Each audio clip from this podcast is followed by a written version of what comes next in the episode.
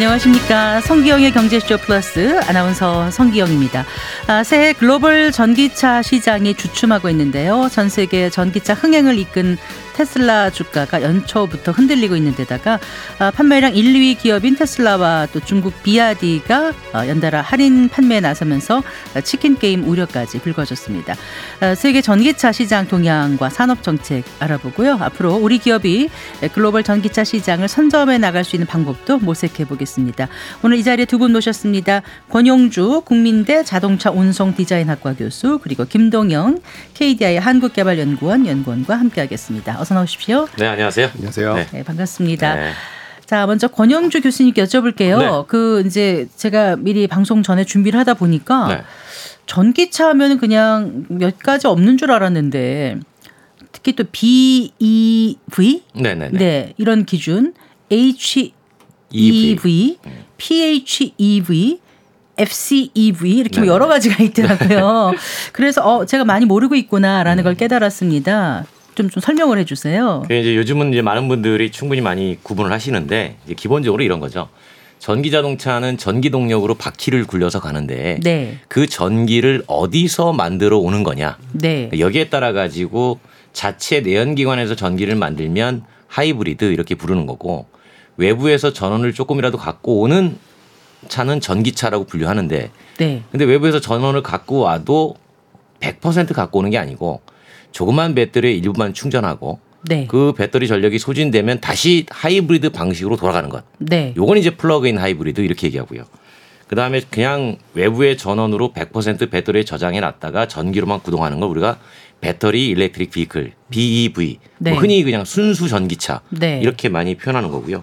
네. FCV는 똑같이 바퀴가 전기로 굴러가는데 전기를 자체 탱크에 담은 수소로 만들어서 굴러가는 걸 이제 FCV 이렇게 분류를 합니다. 그러니까 보통 전기차 그러면 전원을 외부에서 끌어오는 경우를 네. 이제 전기차라고 해서 플러그인 하이브리드하고 그다음에 배터리 전기차 두 개를 묶어서 네. 보통 전기차다 이렇게 표현하죠. 음 그렇군요. 그러니까 BEV 전기차랑 PHEV PHEV 네. 플러그인 하이브리드. 그렇죠. 그다음에 여기 이제 그 수소 전기차 FCV 이 세 개를 다 묶어서 그냥 통상 전기차 이렇게 부르는 거고요. 네. 많은 분들이 이해하고 있는 전기차는 그 중에 이제 BEV 순수 전기차를 얘기하고 있는 거죠. 네. 그럼 그 우리가 전기차 얘기를 할 때 하이브리드 전기차는 안 들어가는 거예요. 생산량이라든가 판매량이라든가 뭐 실적이라든가 그렇죠. 이런 거 그렇죠. 얘기할 때는 안 들어가는 친환경차 거예요? 안에는 네. 하이브리드를 넣긴 하지만 네. 전기차 범주 안에는 넣지 않습니다. 알겠습니다. 자, 그 새해부터 지금 테슬라 그 이제 실적과 주가가 흔들리는 모양새이지 않습니까? 김동현 박사님. 네. 그 테슬라 부진의 원인은 뭐라고 분석하세요? 네, 뭐 제가 주식시장에 대해서는 잘 모르지만 기본적으로 이 산업의 이익이 떨어지는 이유는 어, 기본적으로 경쟁이 시작됐기 때문입니다. 네. 그러니까 과거에는 전기차 하면 테슬라라는 공 등식이 성립될 정도로 테슬라가 전기차 시장을 견인하고 있었는데 이제는 우리가 많은 통계에서 보는 것처럼 중국에서도 굉장히 빠르게 추격을 해오고 있거든요. 물론 그 중에 우리나라도 있고요. 실제 작년 4분기에는 비아디가 이제 테슬라의 인도량 출하량을 앞서는 경우도 발생을 했습니다. 네. 그래서 큰 틀에서 보면 결국에 경쟁이 시작했기 때문에 이익이 줄어들고 있다. 그리고 이런 것들에 대한 반응이 주식시장에 반영이 된 것뿐이고요. 그럼 이제 앞으로 는 어떻게 될 거냐 뭐 이런 것들에 대한 많은 논란이 있을 수 있는데 그 네. 역시도 경쟁이 시작됐다라는 측면에서 검토되어야 한다 이렇게 현재 테슬라 부진의 원인과 전망을 해볼 수 있을 것 같습니다. 일단 전기차 수요가 미국에서 조금 줄고 있는 거 아닌가요? 어떻습니까? 네, 미국에서도 그렇고요. 전반적으로 이제 이미 살 사람들은 다 샀다라는 평들이 지배적입니다. 일종의 얼리 어답터들이 전기차를 먼저 경험을 해보고 네. 그리고 그거에 의한 일종의 성적표들이 나오기 시작을 하는 거죠. 얼마 전에 이제 굉장한 강추위로 인해서 전기차의 배터리가 굉장히 빠르게 닳더라. 네. 혹은 전기차가 그 튀어나가는 성질 때문에 타이어가 굉장히 닳더라. 네, 그 뭐 이후로 전기차 구매하려는 분들이 좀 주저주저 하더라고요. 그렇죠. 네. 이제는 실수요로 넘어가는 단계에 왔기 때문에 이러한 지점에서 수요가 조금은 감소하고 있다. 그리고 전기차의 가격이 이제는 합리적인 소비자가 사기에는 다소 네. 높은 수준이기 때문에 그 다음 단계로 진입을 앞두고 있는 시점이어서 네, 네. 테슬라의 부진이 거기에도 원인이 있다고 할 수 있습니다. 어, 그런데 그 테슬라에 대한 부정적 신호는 이미 지난해 좀 나온 바가 있지 않나요, 권용주 교수님? 일단 그 지난해 세계 전기차 그 4분기 실적을 보면은 테슬라가 중국 기업에 밀린 거죠. 밀렸죠. 네. 비야디라는 기업의 4분기 실적이 이제 밀렸는데 전체를 좀 보면 비야디가 작년에 301만 대를 글로벌에 판매를 했어요. 네. 테슬라가 180만 대 판매했으니까 단순 숫자만 봐도 밀렸다고 볼 수 있는데 네. 이거 좀 분리를 좀 해야 되거든요. 네, 네. 비야디는 플러그인 하이브리드를 같이 판매합니다. 네. 그러니까 이거를 빼면은 BYD의 전기차 판매는 144만 대고요. 테슬라는 180만 대 모두가 다 전기차니까 전기차 판매는 테슬라가 많은 거죠. 그러네요. 근데 이제 작년 4분기 어떤 일이 벌어졌냐면 전기차만 가지고 통계를 내봤더니 BID가 사상 최초로 테슬라보다 더 많이 판 거예요. 네. 이걸 가지고 이제 테슬라를 이제 BYD가 완전히 위협이 됐다. 어, 이렇게 해석을 한 것이고요. 결국은 보면은 어떻게 보면은 이제 중국의 대표적인 기업들이 어, 미국의 대표적인 전기차 기업을 위협하고 공격하고 전 세계 시장에서 끊임없이 경쟁을 하는 이제 구도로 들어가다 보니까 네. 테슬라 입장에서는 이제 위협이 되는 거죠. 그 위협적인 요소들이 반영이 되면서 어, 상당히 주가도 어느 정도 반영이 됐다고 해석을 하는 거죠. 그 테슬라와 비아디의 판매량 역전 배경을 조금 더 살펴볼까요? 가격이에요. 가격. 네. 네. 그러니까 비아디 같은 경우는 사실 어떤 기업이냐면 어, 배터리에 셀을 만들고 그 셀을 가지고 착착착 모아서 어, 팩을 만듭니다. 네. 그 팩을 가지고 전기차에 탑재를 하는 거예요. 네. 근데 BID는 셀도 만들고 네. 팩도 만들고 전기차도 만듭니다. 아. 근데 테슬라는 셀을 만들지는 않거든요. 네. 그러다 보니까 어, 셀 제조사가 팩 회사에 공급을 할 때 본인들의 마진을 붙이잖아요. 네, 네. 그다음에 팩 회사는 또 자동차 회사에 공급할 때 마진을 붙이죠. 네. 또 전기차 회사는 소비자한테 팔 때 마진을 붙이잖아요. 네. 그러니까 이세 개의 마진을 BYD는 아주 유동적으로 조절이 가능한 겁니다. 어. 네, 그러다 보니까 테슬라가 어디에서 9% 떨어뜨렸다. 그러면 BYD는 바로 들어가서 10% 이상 떨어뜨립니다. 네. 그러니까 항상 테슬라보다 저가에 공급을 하다 보니까 어느 나라든지 소비자 관점에서는 어, 나는 지금 당장 경제적으로 소득이 높지 않으니까 나는 좀 저렴한 전기차가 필요해라고 하는 사람들은 이제 그쪽에다가 시선을 돌릴 수밖에 없는 구조를 갖고 있는 거죠. 네. 그러니까 연초에 독일에서 테슬라가 7% 가격 인하했는데 BYD는 더 10, 그렇죠. 14% 포인트인가? 더블로 내리는 거죠. 네. 네. 그러니까 그게 가능한 이유가 바로 그 마진의 요소를 공급 단계에서 가지고 있기 때문입니다. 네. 네. 그러니까 스스로 조절할 수 있는 그렇죠. 거죠. 네. 어쨌든 테슬라가 적게 판 건 아닌데 BYD가 더 많이 팔았다 이렇게 얘기하는 게 맞을 것 같은데 BYD의 그 경쟁력이 뭔지 조금 더 살펴봤으면 좋겠어요. 처음에 뭐 좀 오명이 있었지 않습니까? BMW 뭐 모조품이다. 원래 물론, 그렇게 시작했어요. 저도 네. BYD를 처음 봤을 때 네. 제가 저기 한 십몇 년 전에 어, 이게 로고 자체가 네. BMW하고 거의 비슷했어요. 그래가지고 네. 여기 중국의 BMW냐 음. 뭐 이렇게 조롱했던 기억이 나거든요. 네. 근데 이제 이 회사의 시작이 되게 흥미로운 게 원래 시작 자체가 전기차 만든 게 아니고요. 어, 휴대폰 배터리 만들었습니다. 아 그래요. 휴대폰 배터리 만들다가 그 네. 당시에 휴대폰 배터리의 강자였던 일본이 네. 어, 새로운 배터리 쪽으로 전환하는 걸 보고 어, 그 연구원 한 분이 네. 나와서 휴대폰 배터리를 저렴하게 만들기 시작했고 그러다가 어느 정도 휴대폰 배터리 시장에서 중국 내에서 한 50% 점유합니다. 네. 그러면서 배터리의 확장 시장은 자동차다. 라고 생각해서 자동차 회사 하나 인수를 하죠. 네. 그러다 보니까 초창기에는 어, 내연기관을 같이 만들었어요. 그러다 어느 순간부터 안 되겠다. 이제 전기차로만 가야 되겠다라고 해서 이제 전기 자동차에 올인을 했는데 네. 이제 이 얘기는 어, 그만큼 한 15년에서 한 17년 정도 그 기간에 걸쳐 가지고 나름대로 시장성과 상품성 그리고 이제 제품력에 대해서 상당 수준 올라와 있는 이제 그런 단계에 있다고 볼 수가 있는 거죠. 네. 비야디라는 이름은 어디서 따왔나요? 어, 뭐 여러 가지 설들이 있는데 최근에는 뭐 Build Your Dream 뭐 이렇게 얘기하고 도 하고요. 네. 요거는 이제 본인들이 이제 나중에 만들어낸 거고. 네. 이제 원래는 그 중국의 그 선전시에 가면 네. 야디촌이 있어요. 야디. 야디 마을. 야디 빌리지. 네, 야디 네. 빌리지. 그래서 판촉의 유력에 그냥 알파벳 앞에다가 아무 네. 의미 없이 그냥 비를 붙인 겁니다. 음. 어, 근데 이게 나중에 이제 성공을 하니까 성공하면은 갖다 붙이면은 영어가 되잖아요. 네. 어, 뭐 흔히 뭐 웃긴 얘기를 이런 얘기도 하죠. 브링 요 달러다.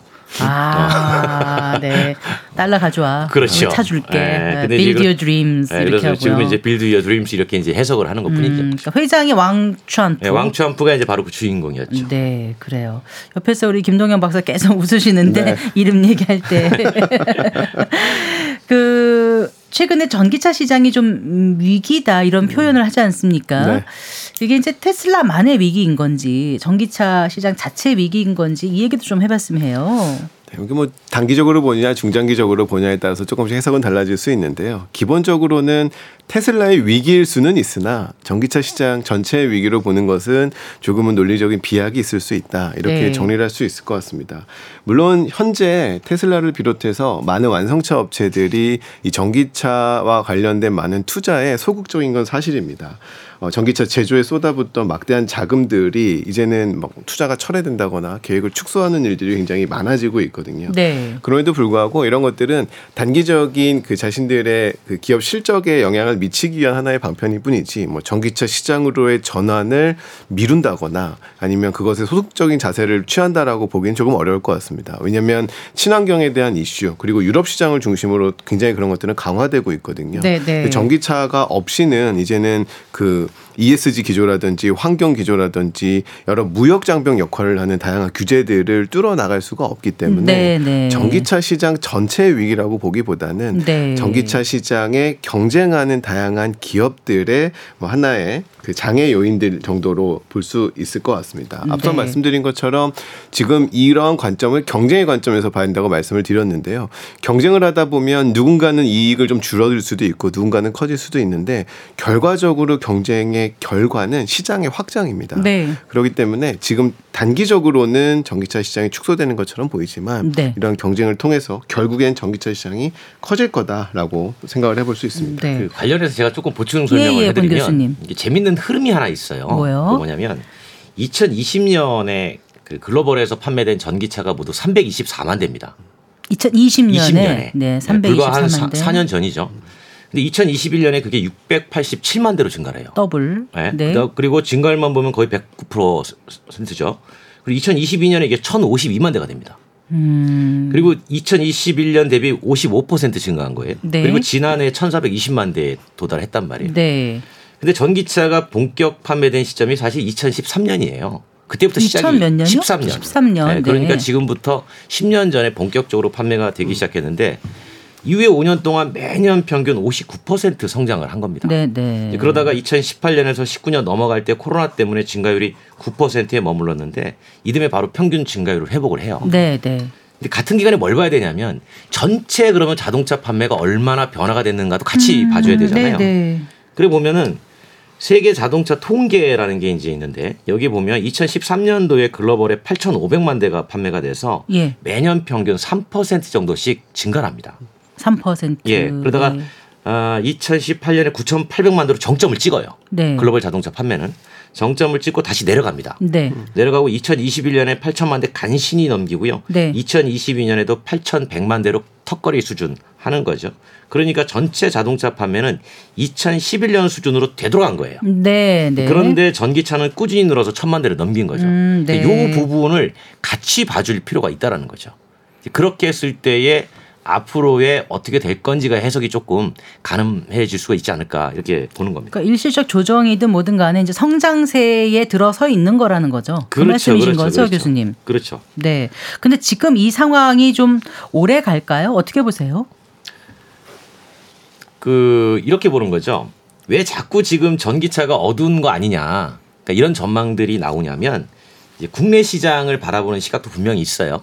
그러니까 무슨 얘기냐면 우리나라도 연도별로 살펴보면 사실은 작년에 전기차 판매가 전년 대비 한 1.9% 정도 하락했단 말이에요. 그런데 네네. 그 네. 사이에 글로벌은 전체 한 25% 증가했습니다. 그러니까 글로벌을 보면은 증가를 했는데 네. 우리나라만 보면 소폭 하락했으니까 이게 전기차 안 되는 거 아니냐라고 얘기하는데 어 저는 뭘 보냐면 이런 걸 봐요. 전기 자동차를 많은 분들이 시장에서 소비자들이 주도하는 걸로 생각을 하시는데 사실은 소비자들이 주하는 시장인 것 같지만 그 안을 좀 파고 들어가 보면 사실은 규제가 주도하는 시장입니다. 네네. 네. 그러니까 규제를 가지고 자동차 회사로 하여금 계속 배출가스 총량에 압박을 가하기 되는 거거든요. 네. 그러니까 자동차 회사 입장에서는 팔기 싫어도 네. 억지로 그렇죠. 팔아야 돼요. 전기차를. 그렇죠. 그런데 네. 어떤 특정 차종은 안 팔린다 그러면 당연히 제품의 가지수를 늘리게 되죠. 네. 그러니까 고가의 전기차부터 저가의 전기차까지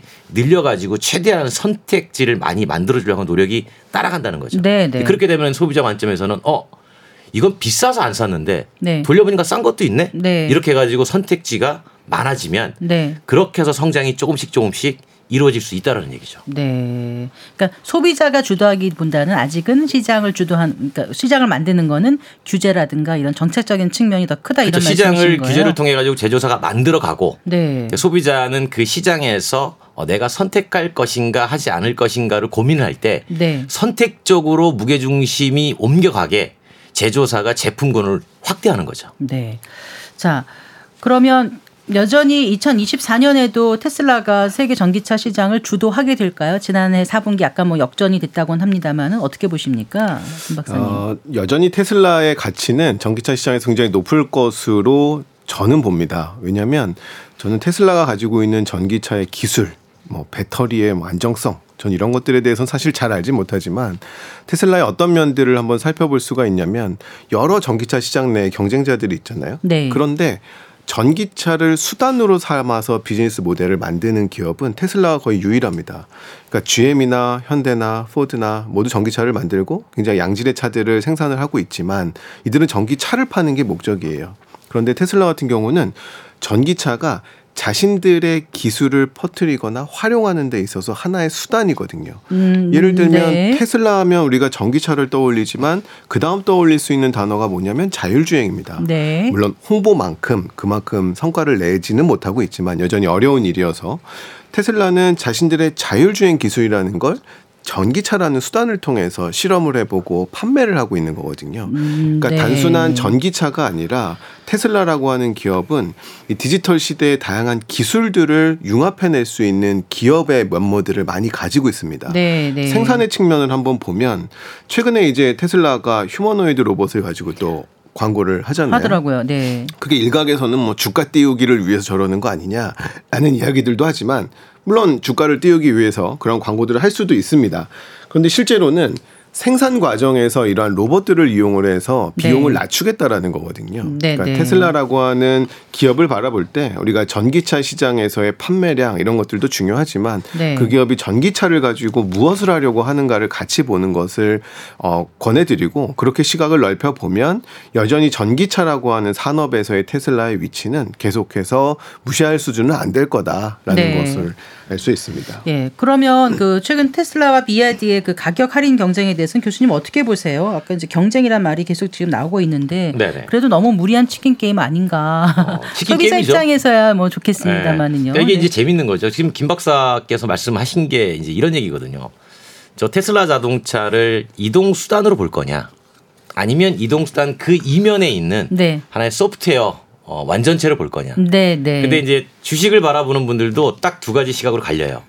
그러니까 긍정적으로 바라보시는 분들은 네. 저거는 그냥 수단일 뿐, 네. 그 뒤에 있는 걸 봐야 돼.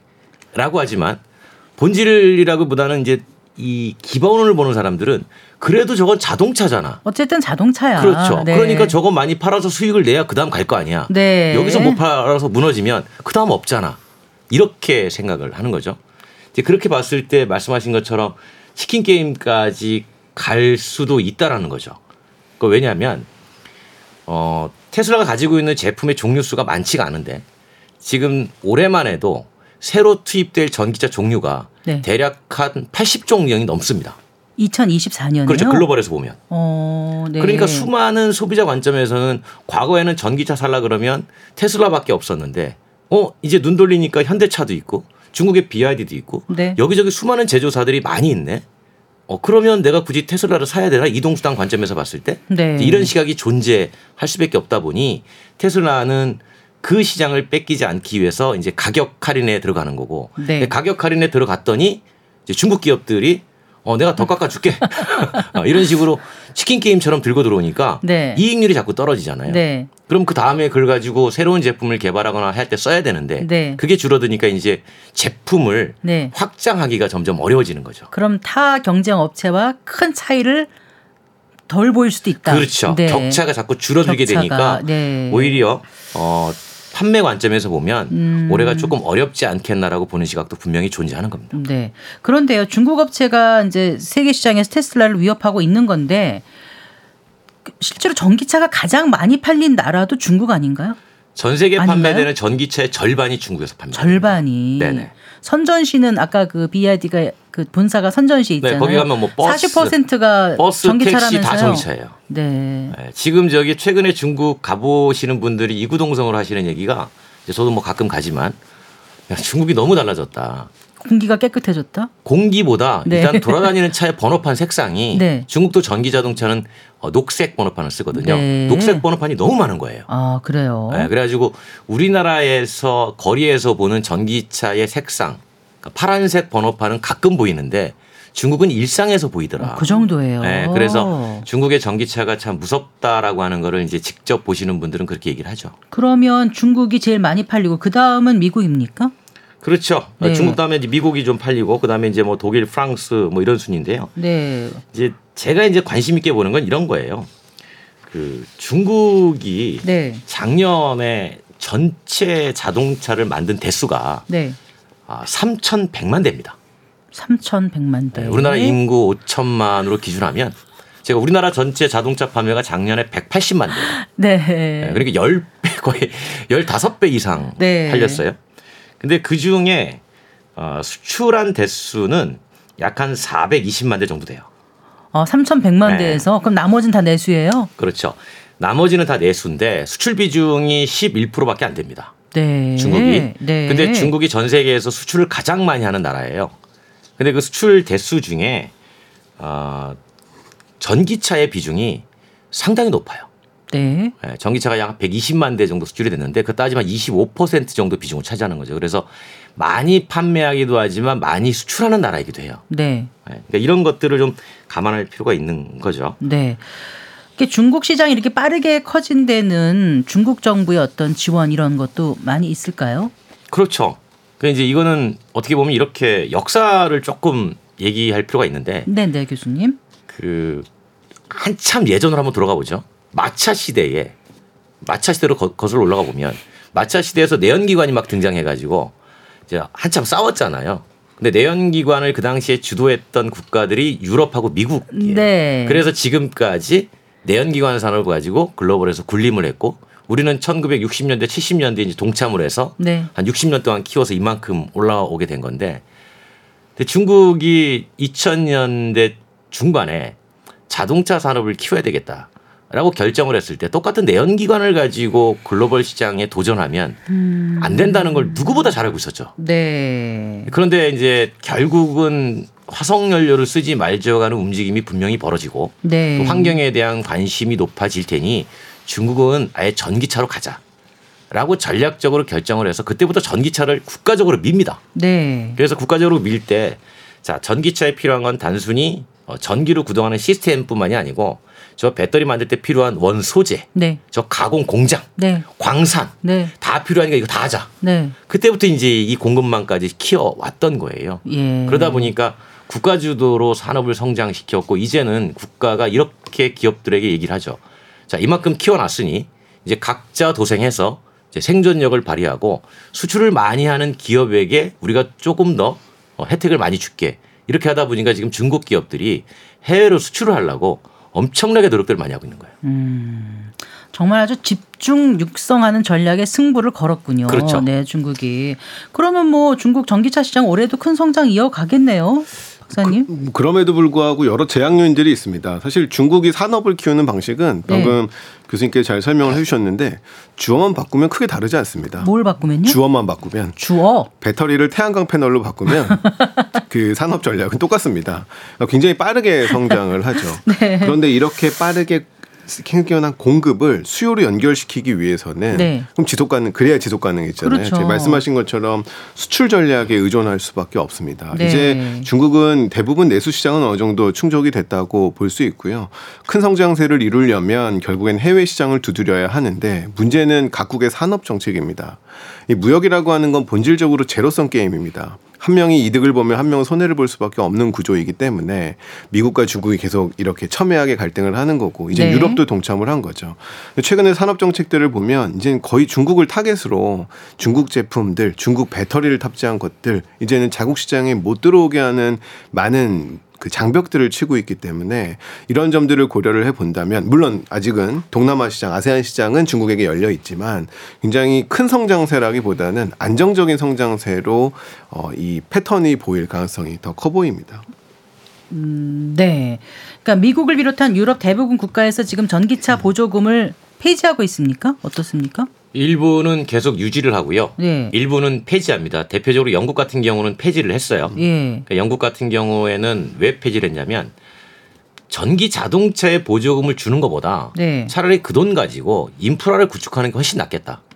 어떤 인프라요? 충전 인프라를 만들어주는 아, 게 인프라. 훨씬 낫겠다라고 네. 판단한 거죠. 네. 왜냐하면 이제 사람들의 소득 수준이 올라가면 환경에 대한 인식이 강화가 되니까 아, 내가 그냥 뭔가 환경에 기여한다는 생각으로 전기차가 조금 비싸도 네. 어, 사는 사람이 늘어나기 시작하니까 네. 차라리 이용의 편리성을 만들어주는 게 보급이 빠르겠다라고 판단을 했던 거고요. 네. 미국은 뭐 누구나 다 아시는 것처럼 IRA 통해 가지고 이제 보조금을 줘서 이제 산업을 육성을 하려고 하는 거고요. 네. 그러니까 미국이 산업을 육성한다는 건 그거예요. 내연기관 산업의 주도권을 갖고 있던 미국이 어, 전기 자동차도 주도권을 가져가야 되겠다. 음, 근데 지금 중국이 너무 거세게 공격하니 어, 중국을 다 배제하고 미국의 IRA를 통해 가지고 네. 어, 미국이 주도하겠다라는 그런 입장인데 네. 아, 그런 측면에서 미국이 이제 보조금을 주고 있고요. 근데 이제 모든 나라들이 보조금을 무한정 줄 수는 없습니다. 우리나라 같은 경우에도 보조금을 줄여가고 있거든요. 그러니까 그 얘기는 뭐냐면 각 나라 정부가 제조사로 하여금 당신들이 이익을 알아서 보든지 어, 못 보든지 그건 내가 관심이 없고 무조건 전기 자동차를 많이 만들어 팔어. 네. 이렇게 이제 어떻게 보면 기업에다가 어, 행위를 강제하는 거죠. 네. 그러니까 기업 입장에서는 팔긴 팔아야 되겠는데 비싸게 팔면 이익이 안 나고 저가에 팔자니 중국 경쟁해야 되고 그러니까 이제 유럽 관점에서 보면 아무리 봐도 중국에서 만들어서 유럽으로 오는 차가 너무나 저렴하니 네. 이것도 장벽을 만들어야 되겠다. 음. 그래서 지난번에 프랑스가 녹색 산업법을 만든 것도 네, 그런 네. 배경이었던 거죠. 근데 자동차는 독일 이런 데도 굉장히 잘 만들지 않습니까? 그렇죠. 그런데 그쪽 시장은 어때요? 전기차 시장이 좀 부진한가요? 어때요? 아, 독일도 보조금 주면서 네. 키워가고 있는 거고요. 그래서 예. 독일 기업들도 전기차를 많이 만들어내고 심지어 뭐 벤츠 같은 경우는 지금 계획상으로는 2030년에 모든 차를 전기차만 만들겠다라고 하는데 당장 그게 실현이 될지는 알 수 없으나 네. 이제 계획들은 지금 빨리 만들어 가고 있는죠. 그러면서 한편에서는 이제 미국 기업들 같은 경우에는 네. 워낙 수익성 중심의 생각을 많이 하니까 네, 네. 야 전기차가 돈이 안 되는데 지금 막대하게 투자를 해놓고 나중에 돈 못 벌면 어떡해?라고 하니까 잠깐 어, 주춤거리는 이제 그런 상황이 된 거죠. 알겠습니다. 자, 오늘 성기영의 경제쇼 플러스에서는 국내외 전기차 산업 동향에 대해서 알아보고 있습니다. 권영주 국민대학교 자동차 운송 디자인학과 교수 그리고 김동영 KDI 한국개발연구원 박사와 함께하고 계신데요. 잠시 후에 계속해서 얘기 이어가겠습니다.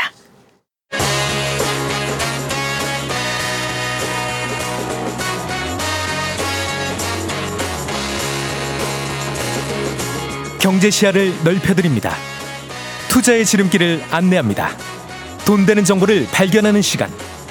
KBS 1라디오 경제쇼.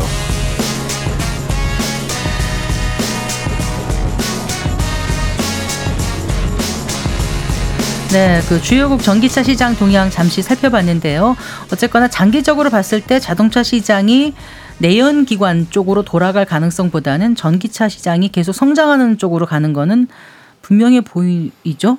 그럼요. 박사님? 지금 가격이 줄어들고 있는 것도 일종의 치킨 게임으로 볼 수 있는 것들도 있지만 전기차 시장을 키우기 위한 투자의 한 과정으로도 볼 수가 있습니다. 네. 뭐 다양한 기관들도 그렇고 뭐 전망치들은 조금씩 다 다르긴 하지만 결국에 2023년 대비 2024년, 2025년에 20, 30% 이상의 성장세를 유지할 거라는 전망들은 모두가 공통적인 사항들입니다. 네. 자, 그러면 이제 우리로서는 전기차 관련 시장을 어떻게 선점해 나갈 것인가가 참 중요해 보이는데 어, 우리나라 전기차의 해외 시장 경쟁력은 어떤지 좀 꼼꼼히 살펴봤으면 좋겠어요. 권 교수님 어떻게 보십니까? 작년에 한국에서 생산을 해서 네. 그 해외로 나간 전기차가 34만 9천 대 정도 되는데요. 이게 전체 수출에서 보면 12.7% 비중입니다. 네. 그러니까 조금씩 조금씩 올라가고 있거든요. 네. 이 얘기는 이제 해외에서 그만큼 전기 자동차를 많이 판매하고 있다는 이야기인데 네. 어, 사실 그 우리나라의 대표적인 자동차 회사인 현대차만 해도 기아랑 다 포함하면 누적으로 한 150만 대 정도 어, 해외에서 판매를 했단 말이죠. 네, 네. 아, 이게 2011년 7월 국내에서 처음으로 양산된 전기차를 내놓은 지 13년, 12년 정도에 음. 걸쳐서 이룬 기록이에요. 네. 이 얘기는 이제는 속도는 조금 내고 있구나. 이렇게 판단이 되는 거죠. 사실 왜냐하면 이게 속도와 이 양적 성장이 중요한 것이 전기 자동차를 많은 소비자들이 받아들일 때 어, 1등만 기억하는 경향이 강해요. 네. 그러니까 예를 들면 우리는 지금 앞서 BYD 얘기를 했잖아요. BYD가 테슬라를 넘어가니까 사람들 머릿속에 BYD가 뭐야라고 이제 언급이 되는 것처럼 어, 결국은 테슬라의 경쟁자가 누구야라고 했을 때 우리나라 한국차가 돼 있어야 어, 같이 시너지가 나서 올라갈 수 있다라는 거죠. 그러니까 테슬라만큼의 양적까지는 아직 못 가더라도 네. 최대한 근접할 수 있는 속도로 빨리 따라 올라가 주는 것이 맞다라고 보는 거죠. 음, 각 세계 시장에서 차들의 어떤 경쟁력을 비교할 때 뭘로 비교를 해요? 갑자기 그게 궁금해졌어요. 어, 보통은 네. 이제 여러 가지 조건들이 있어요. 어, 배터리는 어떤 소재로 쓰고 있느냐, 그 다음에 가격, 그 다음에 한 번 충전해서 얼마나 멀리 가느냐, 네. 아, 그 다음에 충전할 때 얼마나 속도가 빠르냐, 뭐 여러 가지 가지고 얘기를 하고 특히나 이제 우리 지난번에 테슬라의 미국 사태에서 본 것처럼 기온이 떨어졌을 때 네, 네. 어, 어, 배터리 에너지의 저장성이 얼마나 덜 떨어지느냐 네. 이런 것도 많이 보는데 기본적으로 소비자들이 가장 많이 보는 항목은 한 번 충전해서 얼마나 멀리 가느냐 네. 이걸 이제 가장 많이 본다는 얘기죠. 네. 그런 측면에서 우리가 이제 아, 고급 배터리 흔히 말하는 이제 어, 고성능 배터리를 많이 쓰고 있어서 어, 그 측면에서 유리하긴 하지만 네. 이제 그게 비싸요. 그러니까 전체 제품의 가격 측면에서 보면 네. 조금 불리한 측면도 있죠. 그래서 어떤 특정 소재의 배터리에 집중하는 게 아니라 각 나라별로 네. 소득이 낮은 나라는 좀 저가 배터리 써서 내보내고 아, 네. 소득이 있는 나라는 고가 배터리 써서 공급해주고 약간 맞춤형으로 가야 그렇죠. 되겠네요. 그런 식으로 이제 아, 배터리 선택을 다양화하는 게 지금 전략이에요. 그렇군요. 알겠습니다. 그 전기차 열풍이 지금 잠시 주춤하긴 하지만 그래도 국내 업체들 앞으로 그 전기차 등 그 친환경 자동차에 좀 무게 중심을 둬야 되지 않을까요? 그렇죠. 이제 우리나라 기업 입장에서는 여러 환경적인 악재에도 불구하고 글로벌 경쟁력, 글로벌 순위를 높일 수 있는 굉장히 좋은 기회거든요. 뭐든지 판이 바뀔 때 새로운 이제 경쟁자들이 두각을 낼 수가 있잖아요. 그래서 우리나라도 역시나 이러한 친환경차에 대한 비중은 당연히 늘릴 겁니다. 네. 그런데 이제 여러한 그 경제 상황에 따라서 전략들이 조금씩은 달라질 수 있을 것 같습니다. 과거에는 완전한 전기차에 집중을 했다면 이제는 하이브리드 차종을 좀 섞으면서 다양한 선택권을 넓혀가는 방식을 취할 수도 있고요. 그리고 굉장히 많은 그 유럽의 전기차들, 미국의 전기차들이 싸게 들어오고 있거든요. 네. 그러면 단기간에는 이익을 조금 포기하더라도 역시나 저가 정책으로 뭐 저가까지는 아니지만 가격을 낮추는 정책을 통해서 또 이런 전기차 시장을 견인하려는 투자의 시기가 2024년, 2025년 이어지지 않을까 싶습니다.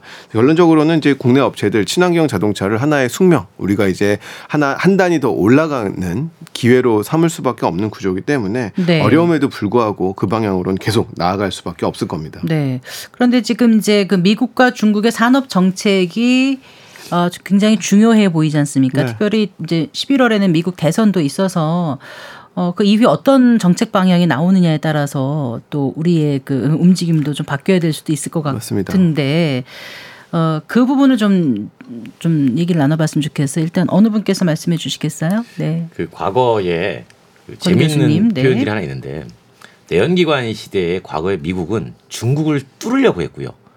중국은 막으려고 했어요. 네. 근데 전기차를 가지고 중국은 미국을 뚫으려고 하고 미국이 이제 막으려고 합니다. 음, 음, 바뀌었어요. 바뀌었어요 입장이 네. 서로. 네. 그런 측면에서 이제 미국의 지금 인플레이션 감축법이 상당히 보호막을 치고 있는 상황이잖아요. 그러니까 중국은 어떻게든 그거를 우회적으로라도 들어가게 될 겁니다. 어떤 방식이든 왜냐하면 미국 자동차 기업도 결국은 미국에 있는 모든 국민들이 다 고소자가 아니거든요. 그러다 보니까 저가의 전기차를 사는 수요가 분명히 존재한다라고 보는 네, 거죠. 네. 그러니까 미국 자동차 회사 입장에서는 중국의 배터리 기업과 손을 잡지 않으면 저가의 전기차를 만들어낼 수가 없어요. 네. 그러니까 어떻게 해서든지 그 빈틈을 노리고 가게 될 거고 그럼에도 불구하고 미국 정부는 그 빈틈마저 막으려고 할 거예요. 이제 그렇게 되면은 제가 보는 관점에서 이런 일이 벌어지겠죠. 미국은 과연 그러면 다시 내연기관으로 돌아갈 것인가? 만약에 트럼프가 대통령이 되고 네. 어, 다시 돌아가자 내연기관으로 IRA 없애버리겠어. 네. 실제로 그렇게 할 수 있다는 가능성 얘기가 흘러나오는데 네. 정말 그럴까? 아. 라는 걸 한번 떠올려 보면 저는 약간 정치적인 레토릭에 가깝지 않을까라는 생각을 합니다. 네. 왜냐하면 정말 그렇게 된다면 유럽이나 어, 우리나라나 뭐 중국을 비롯해서 전 세계 모든 자동차를 적극적으로 만들어내는 나라들이 전동화를 지금 가고 있는데 미국만 전동화를 하지 않고 네. 모든 시장이 다 전동화가 되고 있는 거예요. 그러면 미국에 있는 내연기관 자동차를 수출할 나라가 없습니다. 네. 그러니까 미국 스스로의 어, 미래의 모빌티 산업을 어, 발목을 잡아버리는 그런 현상이 나타날 수가 있어서 그런 선택은 하기 어려울 거다. 그렇죠. 뭐 지금 당장의 내연기관이 비중이 크다 보니까 네, 네. 어, 뭐 정치적으로 내가 없애버리겠어라고 얘기할 수는 있으나 약간 미래적 관점으로 보면 어, 쉽지 않을 것이다. 게다가 이제 미국의 자동차 기업들도 전기 자동차에다가 선제적으로 투자를 엄청 많이 해놨거든요. 네. 그거를 다 다시 걷어들여야 되는데 이게 가능하겠느냐라고 이제 보는 시각이 많죠. 자, 청취자분들의 이해를 돕기 위해서 지금 IRA 인플레이션 감축법이 어떻게 지금 작동하고 있는 거고 어, 트럼프 대 트럼프가 만약에 당선이 된다라고 하면은 인플레이 그러니까 IRA 자체를 그냥 폐지를 시킬 것인지 그거에 대한 얘기를 잠깐 좀 해주세요. 그게 도움이 될 것 같습니다. 이게 일단 네. IRA에 관련해서는 제가 좀 설명을 드릴 수 네, 있을 것 네, 같고요. 이게 조금씩 조건이 좀 강화됩니다. 네. 처음보다 지금 버전이 조금 더 강화된 버전인데요.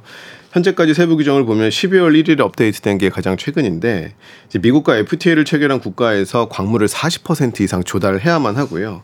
북미산 부품을 50% 이상 써야 됩니다. 네. 그리고 보조금을 받을 수 없는 외국 우려 기업이 있어요. 중국, 러시아, 북한, 이란 정부가 소유한 통제 관할 기업들입니다. 지난 연말에 정했던 것 같아요. 맞습니다. 네. 이런 기업들을 정하고 여기서 생산한 배터리 부품을 사용할 경우에는 2024년부터 네. 그 여기에서 내놓은 핵심 광물을 사용할 때는 2025년부터 보조금을 받을 수가 없습니다. 게다가 중국 정부가 개입하는 기업의 지분율이 25% 이상인 기업도 역시나 보조금 지급 대상에서 제외되는 것이 현재 버전의 이 IRA 법이라고 할 수가 있죠. 네. 그런데 이제 그 미국 대선에 출마한 트럼프 전 대통령이 이걸 없애겠다고 얘기를 하는 거예요, 지금요. 그렇죠. 네. 근데 이제 그게 그 의회에서 다시 법안이 합의가 돼야 되는 사안이어서 네. 대통령의 행정명령 갖고는 폐기를 못하게 돼 있거든요. 네. 그래서 그 의회에서 정말 이게 되겠느냐 이제 이런 생각들도 많이 하고 있는 거죠. 음, 네. 어쨌거나 점점 지금 IRA는 가, 그 강화되고 있기 때문에 네. 우리 업계에는 도움이 되지 않고 좀 악영향을 미칠 수밖에 없는 상황인데 이걸 좀 뚫고 나갈 수 있는 방법은 없는 거예요? 어, 이게 이제 어, 배터리 업계는 어쩌면 호재일 수도 있습니다. 그러니까 조금은 힘들지만 공급망 다변화가 마침 필요했던 시점인데 이러한 것들을 빌미로 네. 중국의 의존도를 조금 벗어날 수 있는 전략을 수립할 수 있는 계기가 될 수도 있다는 점에서 배터리 업계는 조금은 긍정적인 측면도 있지만 네. 역시나 문제는 지적해 주신 것처럼 완성차 업체입니다. 기본적으로 보조금에 의존해야만 합리적인 수준으로 가격이 떨어지는 게 전기차인데 네네. 네. 당장 이제 수출이 막힌 거죠. 근데 방법이 없지는 않습니다. 왜냐하면 이 IRA 법은 리스 차량에 대해서는 규정을 하지 않거든요. 그러니까 아, 리스 차량 보조금을 받을 수 있다. 그렇죠. 네. 리스와 렌트에는 이제 동일한 보조금이 지급이 됩니다. 최대 네. 천만 원까지 받을 수가 있는데요. 역시나 이제 우리나라 기업들이 이거 잘 이용하고 있습니다. 미국 시장의 아이오닉 5 같은 경우에는 지난해 4만 대를 이쪽 시장을 통해서 팔았고요. 네. 새로 나온 6도 만 대 넘게 팔았습니다. 그러니까 리스와 렌터카 시장으로 나간 그렇죠. 거군요. 법인 리스나 이게. 렌터카를 공략을 하는 거죠. 네. 이렇게 틈새가 있다라는 점이 역시나 그 하나의 대안이 될 수 있고요. 유럽의 방식을 우리가 좀 고민을 해볼 필요가 있는데요. 이제 앞서 제가 테슬라가 전기차를 수단으로 쓴다 이런 얘기를 했습니다. 네, 네. 유럽도 마찬가지입니다. 유럽 같은 경우에는 전기차라고 하는 걸 디지털 전환의 수단으로 활용을 합니다. 지금 내용이 어려울 수 있는데요. 차에서 나오는 다양한 데이터들이 있을 겁니다. 네. 차에서 나오는 다양한 데이터들을 다른 업종의 데이터들과 결합해서 기존에는 예상하지 못했던 상상하지 못했던 새로운 가치들을 계속 창출해내는 그런 수단으로 쓰려고 그게 무슨 말씀이시죠? 어, 약간 그, 헷갈려서요. 네. 예, 디지털 제조의 서비스화라고 표현을 합니다. 네. 그러니까 제조한 것을 목적으로 파는 게 아니라요. 제조가 제조한 물품이 움직이고 기능할 때 나오는 데이터들을 전부 다 수집을 해서 네. 그 데이터로 새로운 서비스를 만들어내는 어. 이런 새로운 판을 만들어내는 것이 정, 그 유럽이 하고 있는 산업 전략 구체적으로 어떤 서비스가 가능하단 말씀이세요? 어, 뭘 우리 논점하고 조금 다를 수 있지만 간략하게 설명을 드리면 예를 들어 농기구 프레스 같은 것들이 있습니다. 네. 그러면 과거에는 농기구를 팔았겠죠. 네. 그런데 이제 유럽은 어, 데이터 회사들하고 결합을 해서 농기구를 sensing을 합니다. 그러면 어. 한번 찍을 때 이 부품 전체에 어떤 영향을 미치는지가 전부 다 데이터로 아. 나와요. 그런 것들이 면밀하게 살펴지게 되면 어떤 비즈니스가 가능하냐면 네. 이제는 공기를 팔 수 있습니다. 농기구는 그냥 주는 겁니다. 네. 그렇지만 한 번 찍을 때 얼마의 비용을 책정해야 아. 나한테 마진이 떨어지는지를 명확히 알기 때문에 네. 이제는 기계를 여러 군데 공짜로 주고 아. 공기를 파는 거죠. 그러면 네. 제조 입장에선 더 많은 제조가 가능하고 네. 소비자는 더 싸게 살 수 있으니까 누릴 수 있으니까 음. 더 많은 사람들이 쓰면서 수익은 자연스럽게 올라가죠.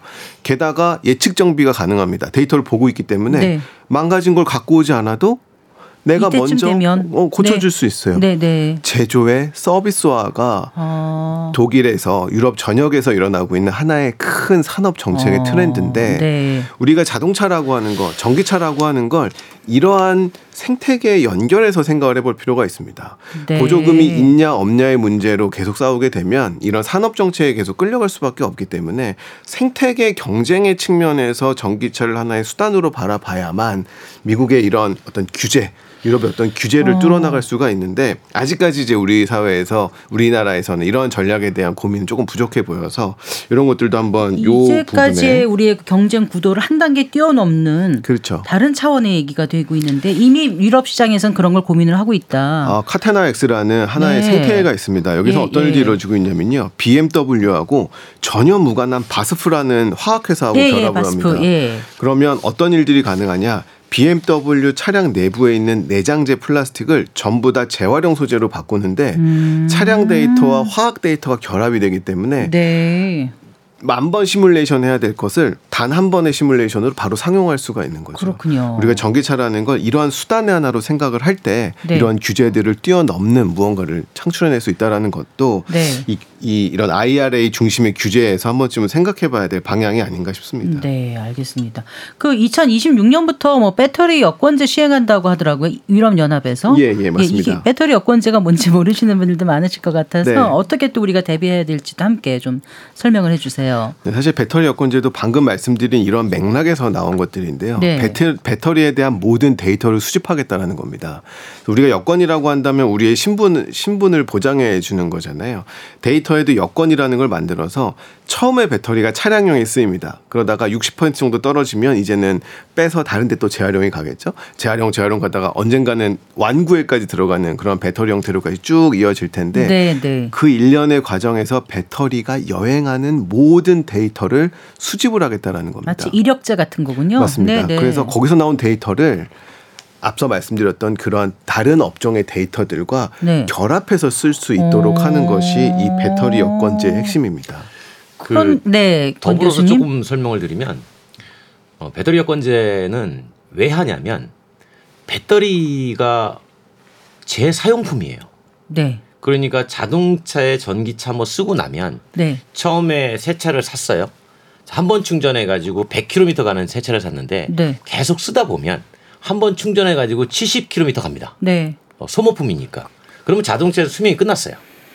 그럼 얘 뗍니다. 네. 떼가지고 나머지 70%가 남아 있잖아요. 네, 네. 다, 다른 데 쓸 수 있거든요. 예. 그 이력들을 다 관리하는 증명서 제도를 하자. 음. 그게 배터리 여권제입니다. 근데 우리는 아직 그런 관련 플랫폼이 없는 거로 알고 아, 우리는 이제 있는데. 준비했습니다. 하고 네. 있어요. 네, 그래서 아, 이제 우리도 네. 재사용 및 리사이클링까지 네. 다할 수 있도록 어, 이번에 산업부에서 어, 입법을 하기로 결정을 했죠. 아, 이런 거에 다 또 착실히 꾸준히 대비를 하고 있었군요. 네네. 이제 하나 마지막으로 지적을 하면 네. 배터리 여권제 관련해서 자동차 업계끼리 배터리 여권제를 하는 건큰 음. 틀에서 보면 의미가 없습니다. 음. 왜냐하면 그 배터리는 자동차 업계 바깥으로 나가서 쓰일 때 부가가치가 높아지기 때문에 네네. 네. 배터리 여권제를 한다면 모든 업계가 이 배터리 여권제에 동참을 할 수가 있어야 되는데 예. 우리나라의 배터리 여권제는 이제 일부 산업 분야에 한정되어 있고 그렇군요. 그 데이터가 바깥 산업으로 나갈 수 없는 구조기 때문에 네. 이 디지털 전환 차원에서 이 배터리 여권제를 또 바라볼 음. 필요도 있습니다. 네. 권 교수님 이것도 좀 여쭤보고 싶어요. 지금 이제 중국, 뭐 미국 경쟁 계속 얘기했는데 또 유럽도 잠깐 얘기했습니다마는 이 전기차 시장이 뛰어들고 있는 나라들이 많아지는 것 같아요. 점점 좀 주목해볼 만한 나라 어디 어디 있습니까? 그러니까 내연기관 가지고 기존에 시장에 참여하지 못했던 네. 하고 싶은데 내연기관의 장벽이 너무 높아서 네. 하지 못했던 회사들이 가만히 보니까 전기차는 쉬운데? 네, 라고 생각하는 거예요. 아, 네. 정말 쉬워요. 네. 어, 그래서 뛰어들기 시작하는 거죠. 근데 그 나라들이 대표적으로 어떤 국가든지 독자 브랜드를 갖고 싶어 합니다. 네. 우리나라도 마찬가지였잖아요. 최근에 이제 등장하는 나라가 태국이에요. 네, 네. 태국도 독자 브랜드를 만들기 위해서 국영 에너지 기업이 네. 전기차 만들겠다고 뛰어들었고요. PTT 그룹이요? 그렇죠. 네. 그다음에 베트남에 가보시면 최근에 택시가 네. 빈페스트라는 브랜드가 많이 보일 거예요. 네, 네. 그 베트남의 독자 브랜드입니다. 아. 우리가 흔히 알고 있는 베트남의 삼성이라고 하는 빈 그룹이 만든 회사인데 어 애국심 마케팅을 많이 해요. 네. 우리도 과거에 국산차 애국심 마케팅 많이 했잖아요. 음, 네. 똑같이 마케팅하면서 베트남이 좀 떠오르고 있고요. 티르키에 가면 예. 어, 토그라는 차가 있어요. 토그. 이 토그도 역시 티르키의 정부가 어, 통신사, 그다음에 국영기업 네. 다 모아서 전기차 하자라고 해서 뛰어든 거고요. 네. 중동에 가면 사우디아라비아가 있는데 네, 사우디아라비아의 뭐 해외에 공장들이 많이 들어서는 것 같지만 어, 이쪽에 가면 시어라는 회사가 있어요. 음. 이 시어는 마찬가지로 기름 판매로 돈 번 사우디가 독자적으로 전기차 만들겠다. 네. 라고 해서 설립한 거예요. 이 얘기는 나에게 그 나라의 인구가 일정 부분 시장에 만들어져 있고, 네. 어, 그 다음에 내가 에너지를 공급할 수 있다면 내가 우리 국민들이 쓸 수 있는 전기 자동차를 직접 만들어 공급하겠다라고 네. 하는 의지들이 강한 겁니다. 그러니까 그런 네. 나라들이 계속 올라오니 음. 앞으로 기존의 내연기관에서 전기차를 판매로 바꾸는 회사들은 내가 많이 만들어도 네. 팔수 있는 곳이 줄어들겠구나. 그러니 점점 더 경쟁은 치열해지고 그렇죠. 결국은 뭐가 핵심이 될까요? 가성비, 뭐 가격, 대비, 성능. 그다음에 좀 뭔가 좀 이제까지 보지 못했던 좀 다양하게 만드는 거 그렇죠. 이런 게 핵심이 될까요? 그러다 보니까 될까요? 자꾸 거기다가 두 가지의 관점을 집어 넣으려고 하는 거죠. 하나는 어쩔 수 없이 경제적으로 소득이 뒤따라 줘야 자동차를 사니까 아 경제적으로 좀 저소득층을 위한 저가차를 공급해야 되겠다라는 하나의 니즈가 생기는 거고 네, 네. 또한 가지는 동일한 가격일 때 과연 저 소비자한테 내 차를 어필할 수 있는 것이 뭐지? 라고 네. 하는 게 소프트웨어여가지고 충실하게 자율주행 기능을 먼저 넣는다든가 끊임없이 어, 인간하고 교감하는 AI 기술을 넣으려고 하는 움직임이 생기는 거고 네. 또 다른 관점에서는 아 결국은 많이 안 사겠구나. 그러면 내가 저 사람한테 파는 게 아니라 네. 최대한 쓸 수 있게 빌려줘 볼까? 아. 라고 하는 구독 서비스 경제로 아, 생각을 해보는 거죠. 그렇겠네요. 그렇게 되면은 제조사가 단순하게 제조물을 만들어서 누구한테 파는 게 전부가 아니라 제조사가 직접 서비스로 뛰어드는 거죠. 네. 그러니까 우리나라로 따지면 그냥 현대 기아 자동차가 렌터 가는 거예요. 네. 어. 또는 뭐 카셔링 하고 네. 이런 식으로 하는 거죠. 자, 그럼 어떤 전략을 앞으로 전기차 그, 그 시장을 우리가 좀 선점해 갈 수 있을지 김동현 박사님께서 제언을 좀 해주시겠어요? 네, 뭐 단기적으로야 가격 네. 방어를 해야겠죠. 남들이 싸게 파는데 고고하게 비싸게 판다고 이게 네. 당장의 소비 선택을 받을 수 없을 겁니다. 그런데 단기적으로 싸게 파는 것이 무엇을 위해서 싸게 파는 것인가에 대한 방향성 설정은 조금 필요해 보입니다. 네. 며칠 전 축구를 보다가 요르단 경기요. 아, 네, 네. 네. 그 이런 생각을 해봤습니다. 손흥민 선수가 왜 이렇게 많은 연봉을 받을까 그런 생각을 해봤어요. 어차피 두 명이 막으면 손흥민 선수도 할 수 있는 게 아무것도 없거든요. 그런데 연봉은 두 사람 이상 받습니다. 네. 여기서 우리가 느낄 건 뭐냐면 남들보다 20%만 더 잘하면 네. 받을 수 있는 가격은 무한대라는 겁니다. 아, 왜냐하면 그 네. 20, 30%를 더 잘하는 사람은 굉장히 희소하기 때문에 네. 가격은 정말 무한대로 책정할 수 있는 것이 일반적인 이 경쟁의 원리인데 우리가 싸게 파는 것에 전기차를 싸게 파는 것에 이유가 뭐여야 한다라는 걸 생각을 해보면 네. 우리만 할 수 있는 우리 전기차만이 가질 수 있는 네. 독특한 경쟁력을 갖기 위한 수단으로서 네. 저가 정책을 활용을 해야 되는 것들인데 네. 문제는 이제 아직까지 우리나라 전기차 기업들의 그런 것들이 보이지 않는다라는 거죠. 네. 뭐 고급화 전략이라든지 테슬라만 하더라도 자율주행이라는 기술을 계속 홍보를 하고 있는데 네. 그럼 우리는 그 20, 30%의 마지널한 능력을 어떤 것으로 가져갈 것인가 네. 그것에 대한 지향점을 먼저 선정을 하는 것이 우리나라 전기차 시장을 견인할 수 네. 있는 하나의 방법이 될 수 있을 네. 것 같습니다. 세계 전기차 시장 또 우리나라 그 전기차 그 업체의 경쟁력 이런 거 쭉 살펴봤는데요. 이제 그 소비자 입장에서 이번에 그 전기차 그, 그 보조금 개편 방안도 나오고 했는데 어, 언제쯤 이게 이제 대중화가 될 수 있을지 나는 언제쯤 이걸 살 수 있을지 궁금한 분들이 많으시거든요. 그런 얘기하면서 이제 이 시간 좀 마무리를 좀 해볼게요. 네. 개편 방안 어떻게 보셨습니까? 전반적으로 보조금을 줄이는 쪽으로 갔죠. 네, 네. 어, 작년 대비 100만 원 줄였고 그다음에 이제 보조금을 주는 가격 범위도 어, 좁혀놨죠. 네. 어, 좀더 저렴한 쪽으로 많이 줄 수 있도록. 어, 그다음에 이제 어, 배터리 에너지 밀도에 따라 가지고 보조금도 차등을 많이 하고 전반적인 개편 방향은 이런 겁니다. 어, 한 번 충전해서 멀리 가는 전기차에 보조금 많이 주고 네. 그다음에 그 배터리가 나중에 리사이클링이 잘 되는 경우에 보조금 많이 주고 네, 네. 어, 그다음에 어, 에너지를 많이 담을 수 있다면 보조금 많이 주고 네. 충전을 빨리 할 수 있다면 보조금 많이 주고 네. 네. 그래서 이 보조금이 뭐 개별 항목별로 보면 크고 작음은 있지만 네. 전반적으로 제조사로 하여금 어, 당신들이 최대한 빨리 이 기술 수준에 도달하도록 노력하라. 이렇게 지금 요구를 하고 있는 거죠. 음. 소비자 관점에서 보면 어쨌든 보조금이 줄었으니 네. 아 이거 또 사야 되나? 그렇게 네. 생각할 수가 있겠죠. 네, 그래요. 그러니까 뭐 보조금이나 가격 이런 것도 중요하지만 좀 편하게 이용할 수 있어야 좀 대중화가 되지 않겠습니까? 그렇죠. 그래서 급속 충전기 확대가 중요하고요. 네. 여기에 대해서 환경부가 보조금을 어, 전기 자동차 구매보다 네. 어, 많이 잡아놨습니다. 그래서 충전 인프라가 빨리 늘어난 것이 대중화에 상당히 지름길이죠. 네. 김 박사님 끝으로 뭐 하실 말씀 없으실까요? 예, 맞습니다. 이미 방향은 나온 만큼 이제 네. 이런 것들이 실제로 구현될 수 있도록 다양한 제도, 그러니까 제도적 인센티브 그리고 규제 완화 같은 것들을 좀 다양하게 좀 입체적으로 고민할 필요는 있어 보입니다. 네.